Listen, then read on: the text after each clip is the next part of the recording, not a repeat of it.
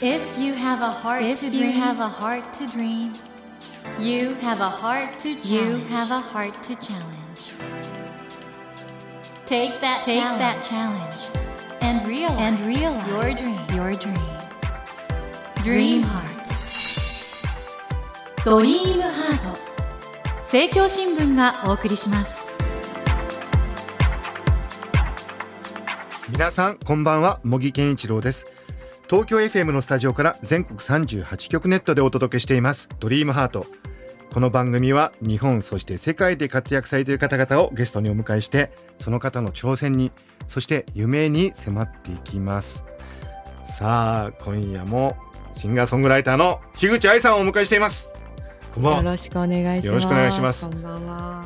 あの今回のアルバム一斉さんがもうしつこいようなんですけどジャケットの写真が美しいありがとうございます。そしてこれお馬さんに乗ってらっしゃるんです乗ってるんです。あのーやっぱこの覚悟の気持ちというか、え戦に出ていく武将みたいな。前線に行く武将はい。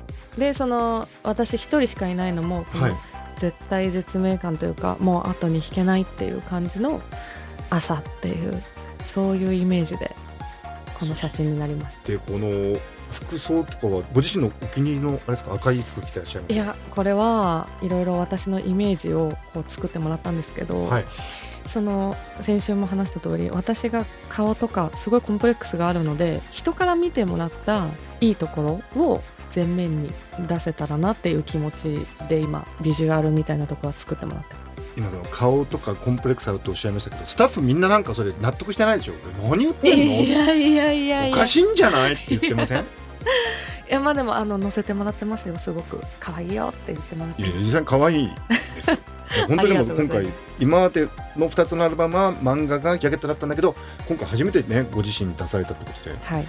この一斉参加このアルバムにねかける情熱みたいなのが伝わってきますが、そうですね。はい、楽曲作る時ってのははい。どういう時に来るんですか？これ降ってくるっていうか、あでも生活の中です道歩いてると、はい。ネギ落ちてたりするじゃないですか、はいはいはい。なんでネギが落ちてるんだろう？って思うじゃないです えか、ええ。そうなった時になんかぼーっとしてレジ袋持っちゃってたのかな？とか。なんでぼーっとしてたんだろうって家帰って彼氏に料理作ろうと思ってたのにごめんちょっと話があるんだみたいな感じで連絡が来たのかなみたいな、えうん。それでぼーっとして持ってたらネギ落ちちゃったのかな。うん。とかいうことを妄想しながら歌詞は書いていくんですけど。歌詞とメロディーってのはどっちがどっちっていうのあー、えっと、歌詞の方が先に書きますし、は、はい、歌詞はメロディーの多分10倍ぐらい書きます、えー、じゃあもうたくさん歌詞書いてて、うん。その中からこうやってもうなんかちょっとお米削って10枚大吟醸にするみたいな。そうそうそうそう本当にそうです。えなんか歌詞のことはいっぱいメモ帳に多分今3000件ぐらい入ってるかー、もしれない。です3000件。はい、それを見てこことここはつながるかもなとかそういうことをこうつなげながら書きます、そのノートはうん、他の方が見ることはあるんですか？ないです。見せない？もう絶対に見せたくないです。絶対に見せない？本当に恥ずかしいですそれは。あそうなんですね、はい。まあでもそこにでも樋口愛さんの想像の秘密があるんですもんね。ある意味ではね、そうですね。すごい恥ずかしいこともいっぱい書いてるというか、うん、今日こういうことがあったっていうだけを書いてる日記みたいなものなので。それ手書きですか？いや手書きのものもあります。家にありますけど、でも大体はスマホに残ってますあスマホに、はいもうでも3000とかもたくさんあってその中でももう絞り込んで磨き上げて今回のアルバム一斉参加の楽曲になってるとはいいうことなんですね。えー改めてあの樋口愛さんのプロフィールを簡単にご紹介いたします。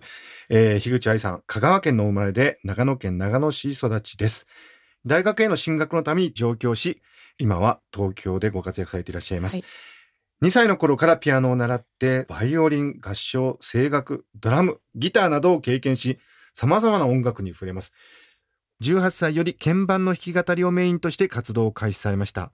その後、2016年11月、160度でメジャーデビューされました。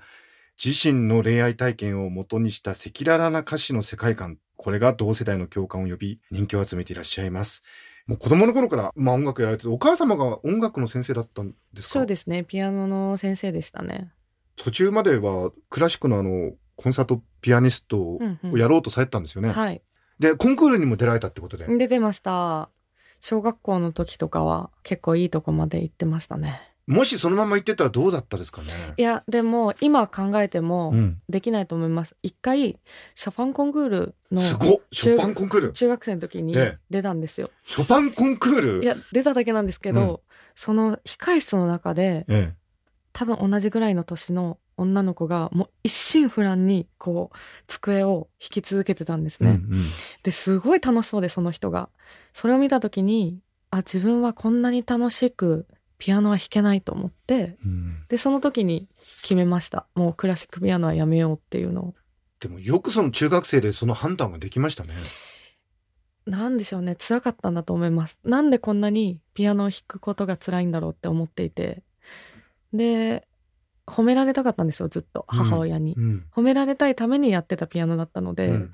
だから自分のためじゃなかったっていうことにそれぐらいの時に気づいたんですよねでもそこででもねお母さんとしてはじゃあクラシックの方で行ってほしかったのが、どっかで伝えたんですか？いや伝えてないです。なんとなく やめたいって言ってやめました、その時は何もお母さんは？言わなかったですね。なんでだろう？いやなんか中学生の時の母親の記憶がないんですよね。今自分で喋ってて気づきましたけど。あじゃあもうなんかその頃ってすごくある意味では迷ってた時期うん。だったんですかね、もう自分のことばっかり見てたんだと思います。結果としてはお母さん見守ってくださってたのかな？うん。今は応援してくれてますちゃんと自分の活動を。うん。そしてあの18歳ぐらいから弾き語りの活動され始めたってことなんですけどもどこら辺でやってたんですか？えっと地元長野の時は長野でやってて、うんうん。東京に来てからは新宿の東口とかえー。南口とか、思わずね足止めちゃう人もいますよやっぱり、うんうん。音楽の力で。そうですよね、うんその時に人はその3秒ぐらいを聞いてるとこう歩く時に、うん。でその3秒の中に1回でも高い音が入ってると人は止まってくれるっていう話を聞いて、えでそういうことを考えてじゃあ3秒に1回高いところを入れる曲を書こうとか、ええそれからあの最後に盛り上がってそこでエンディングのピアノがなく終わる曲とかだとみんなが止まってくれてて CD 買ってくれるとかそういうことを考えてました。一番ある意味じゃ路上ライブって厳しい現場じゃないですか、うんうん。プロとしてのなんか魂を磨かれた感じですかね。そうですよね。でもあ最初はバイト先が潰れちゃって、ね路上ライブで食べていくしかない プロじゃないですかそれそうですか言っねてしまえば。路上ライブのプロではありましたけど。そこからメジャーデビューするわけなんですけどね。はい。このメジャーデビューってどうでしたか？これはちょっといろいろドラマがあって私の中では。えっと3年前なんですけど、ええ。ちょうどその時お付き合いしていた人がいてでその人となんとなくこう一緒に居続けちゃった自分に嫌気がさして、ちゃんと音楽をやろうと思い始めてお別れをしたんですよ、はい。それの3ヶ月後にメジャーデビューが決まったんですよ。そこまでそんな話がなかったのにうん結構びっくりしてあ自分が持ちすぎてたものがあったのかもしれないと思いました。それが160度というね、この表紙が志村アルセンさん。はい。お好きだんですね？はい。もともとすごく好きな漫画家さんで。お願いしたんです。私が。ツイッターのところに G メールのアドレスが書いてあって。いきなりそこから行ったんですか？そう。でメールだけでは足りないなと思って手紙を直筆で書いたやつを写真で撮ってえ。で添付して送ったんですけどそれでやっえ、てくれることに。直筆の手紙を写真で撮ってはい。添付して送った。はい。面白い。えそれで書いてくださって？そうですね。その一曲目が「誰かの幸せは僕の不幸せ」という、はい。刺さる歌詞ですよね。ありがとうございます。だからもう樋口愛さんの歌詞の力っていうのはすごいんですけど今回のアルバムでもはい。楽曲も全部歌詞が刺さって今回だからどれだけそれがたくさんの言葉から選ばれて磨かれて作られたものかっていうのをうん。リスナーの方も知ったと思うんですけど、うん。曲を自分で書けるって思ったのは何かきっかけあったんですか？うんと一応小学校2年生の時に長野オリンピックがあったんですよ、はい。で私地元長野なので、うん。その時にオリンピックの曲を自分で書いたんですよ、ね。え なんか譜面にい。はいっぱいこう音符を書いて、はい。その下に歌詞を書いて、うん。でそれを書いたことを覚えててでそれだけは書いていたんでなんか曲っていうものは書けるもんだっていうのはずっと頭の中にあったと思います。ちょっと待ってそれは今でも残ってます？残ってないです。あでも書いた記憶ははっきりしてる。もうはっきりしてます。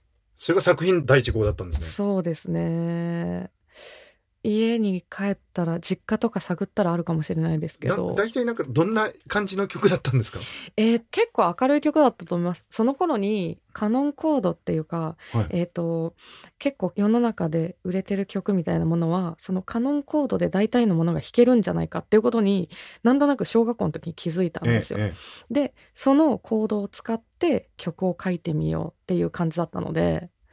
もういきなりプロですねそれね。アプローチがでそれでまあ18から書き始めて最初はどんなペースで書いていったんですか、もう5曲ぐらい書いた時に、ええ。もう自分は書くことがないと思ってその先週話した自分が人に言えないことを書くっていうことが意外と5曲ぐらいで終わっちゃってうん。でその中からあ手拍子ある曲が面白いかなとかそういう技術的なところにどんどんどんどん行ってったような気がします。路上ライブをずっとやってたのであの今回ライブをされるんですけどでもはい。考えてみるともうずーっとそのメジャーデビュー前からライブしてたってことで樋口愛さんにとってライブってのはどんなものですか？うんあのー人の顔が見えるのでやっと見えるのでそれがないと歌う理由にならないようなものですね。信頼感。信頼感？うん。やっとそこで確かめられるという気持ちで。だからライブがないのであれば歌は歌わないと思いまえ？すそこまで思ってらっしゃる？はい。本当に大事なんですねライブね。大事ですね。はい。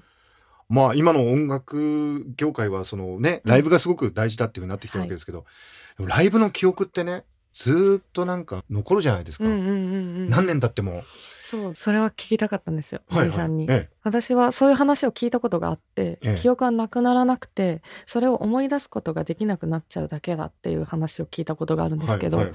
それは本当なんですか？あの脳科学的にはかなり有力な説ですね。へえ。ですから結局脳の中に神経細胞の痕跡としては残ってるんだけど、うん。それをアクセスできない思い出せなくなると結局そこのアクセスへのルートがだんだん細くなっていっちゃってたどり着けなくなるんだけど脳の中には残ってる。それはアクセスするものは何でもあるってことですか？匂いとかもそうだし曲とかもやっぱそういうものっていうことなんですかねおそらくというのはあの例えばいろいろ脳の刺激をしたりすると自分が全く忘れていた記憶がうんうんフラッシュバックで戻ってくるみたいな研究もあって、うん結局その記憶は自分は忘れてたんだけど実は脳の中には残ってたんじゃないかとへえいう研究がありますね。やっぱ本当にそうなんですねはい。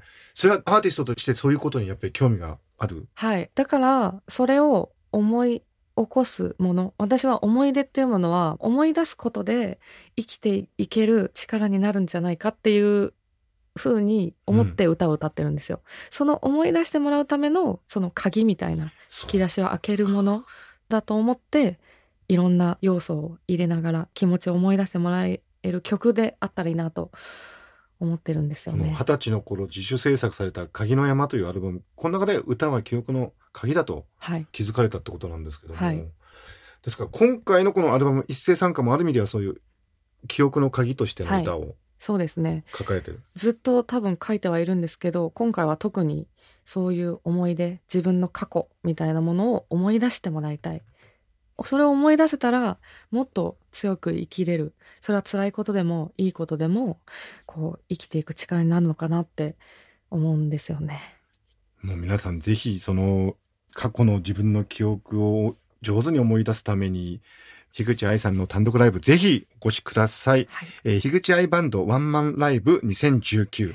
11月16日土曜日が東京のビーツ渋谷で、そして11月24日日曜日が大阪梅田のバナナホールで行われます。ぜひ皆さんいらしてください。えーチケットの詳細など詳しくは樋口愛さんの公式サイトをご覧ください。ドリームハートのホームページからもリンクを貼っています。いやー、樋口愛さんの言葉、楽曲の世界に浸って幸せな時間でした。ありがとうございます言葉の力ってすごいですね。うんそれはすごく強く思いますこの番組は夢がテーマなんですけど、はい樋口愛さんのこれからの夢って何でしょうか？小さいことかもしれないんですけど私が歌を続けていける人をちゃんと続けていけるようになりたいんですね。うんその自分っていうものを応援する自分がちゃんとずっといてくれるような人でありたいなと思っています。すごい言葉ですねそうですそのアーティストとしてうん、続けていく自分を自分もやっぱりサポートしないといけないと、うんうん、そうですね。そのためには何が必要かってこともきっと分かってらっしゃるんですよねそうですね。日々の中からだと思いますけど、それをこう見つけて探しているのかもしれないですけど。僕あの樋口愛さんのインタビューの中ですごく好きだったのがはい。夏は一番素敵な時間はあの一日中アイスだけ食べて好きな漫画読んでるのが いいっていうあれいいですねいや、最高ですよね。そんなことしたかな、今年の夏は。あやっぱりなかなかできないんですね実際にはできないですね。今年の夏はあんまりしてないかもです。来年に期待です。でもそういうなんかそのアイスだけ食べてそれでまた寝ちゃってその間ずっと漫画読んでるのが好きだっていうような樋口愛さんがやっぱり素敵なんだと思うんで、うんうんうん。そういう楽曲をこれからも楽しみに待っております、ありがとうございます。井口愛さんにいろいろお話を伺ってきたんですけれどもそろそろお別れの時間となってしまいましたが樋口愛さんからなんとプレゼントをいただきました、はい。ご紹介してきました樋口愛さんの3枚目のアルバム一斉参加こちらのポスターに樋口愛さんのサインを入れて3名の方に差し上げますはい。えーご希望の方はこの後番組のエンディングで応募方法をご案内いたします。どうぞお聞き逃しなく。ということで本当にあの素敵なお話ありがとうございましたあ。りがとうございました。またひょっとしたら今度のアルバムは漫画復活ですかね。また出てくるかもしれないです。もしそういう機会がありましたらぜひこの番組また来ていただいて熱く語っていただきたいと、はい。お願いし思いまますす。えー森健一郎が東京 FM のスタジオから全国放送でお届けしていますドリームハート。今夜もシンガーソングライター樋口愛さんをお迎えしました。2週にわたって本当ありがとうございました。はい。ありがとうございます。Never let go of that dream. Never forget Never that heart to challenge. heart to challenge. Dream Heart. 茂木健一郎が東京 FM のスタジオから全国38局ネットでお届けしてきました「ドリームハート。今夜もシンガーソングライターの樋口愛さんをお迎えしました。いかがでしたでしょうか？歌詞をノートに3000も書いててその中で絞り込んででもそのノートは絶対に誰にも見せないっていう。すごいね。そういう形で一曲一曲を作っていくんですよね。やっぱりねメジャーデビュー前に路上ライブをしてたというようなそういう経験がぎゅーっと詰まって今のヒグチアイさんの楽曲になってるんでしょうしアーティスト活動のもう源になってるんでしょうしね。その自分の夢がそういうアーティスト活動できる樋口愛という人を自分も支えたいってこれは深い言葉だと思うんですよね。これ皆さんもどうですか？人生でいろいろね仕事とかいろんなこと頑張ってらっしゃると思うんですけどそういう頑張る自分を支える自分という視点というのはみんなあっていいんじゃないかな。頑張る自分を自分が支えましょうよ。そういうね宝石のような言葉を最後に樋口愛さんにいただきました。さてご紹介してきました樋口愛さんの最新アルバム「一斉参加」こちらのポスターに樋口愛さんのサインを入れて3名の方にプレゼントいたします。ご希望の方は必要事項を明記の上ドリームハートのホームページよりご応募ください。なお当選者の発表は商品の発送をもって返させていただきます。たくさんのご応募お待ちしております。さて来週のお客様は理論物理学の博士号を持つソムリエール杉山飛鳥さんをお迎えします。どうぞお楽しみに。それではまた土曜の夜10時にお会いしましょう。ドリームハートお相手は茂木健一郎でした。ドリームハート。政教新聞がお送りしました。